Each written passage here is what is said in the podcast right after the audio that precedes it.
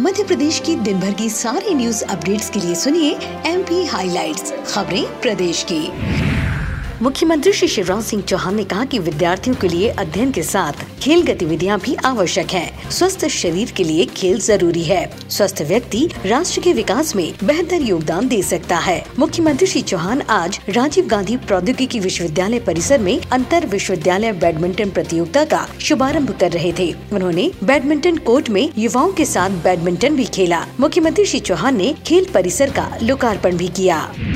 मुख्यमंत्री श्री शिवराज सिंह चौहान ने मंत्रालय में स्वास्थ्य मंत्री डॉक्टर प्रभुराम चौधरी, चिकित्सा शिक्षा मंत्री श्री विश्वास सारंग एवं अन्य वरिष्ठ अधिकारियों के साथ मध्य प्रदेश में कोरोना की स्थिति एवं आवश्यक व्यवस्थाओं के संबंध में समीक्षा की।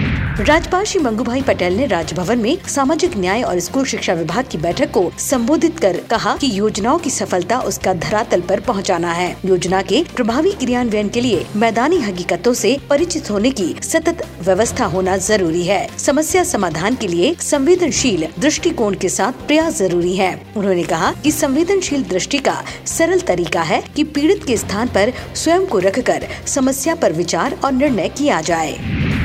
मुख्यमंत्री श्री शिवराज सिंह चौहान की अध्यक्षता में कल हुई मंत्री परिषद की बैठक में आनंद विभाग का गठन एवं अध्यात्म विभाग का नाम परिवर्तित कर धार्मिक न्यास एवं धर्मस्व विभाग करने के लिए कार्य नियम में संशोधन करने का अनुमोदन किया।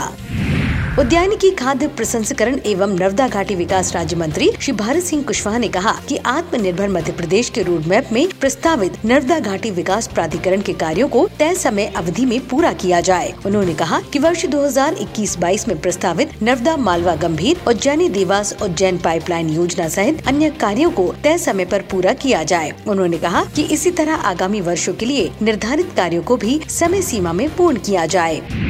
और मध्य प्रदेश पूर्व क्षेत्र विद्युत वितरण कंपनी लिमिटेड जबलपुर द्वारा अधोसंरचना संबंधी नए कार्यों का एस्टीमेट तैयार करने एवं सर्वे के कार्य के लिए जीआईएस सर्वे मोबाइल ऐप तैयार किया गया है। इस मोबाइल ऐप को प्रदेश की तीनों विद्युत वितरण कंपनियों में लागू किया गया है। इस ऐप के निर्माण से उपभोक्ताओं के लाइन विस्तार संबंधी आवेदनों के निराकरण में गति आएगी तथा एस्टीमेट एवं सर्वे कार्यों को सटीक एवं पारदर्शी बनाया जा सकेगा। तो आज एम पी हाईलाइट्स में इतना ही। मिलते हैं अगली अपडेट्स के साथ। सुनते रहिए एम पी हाईलाइट खबरें प्रदेश की।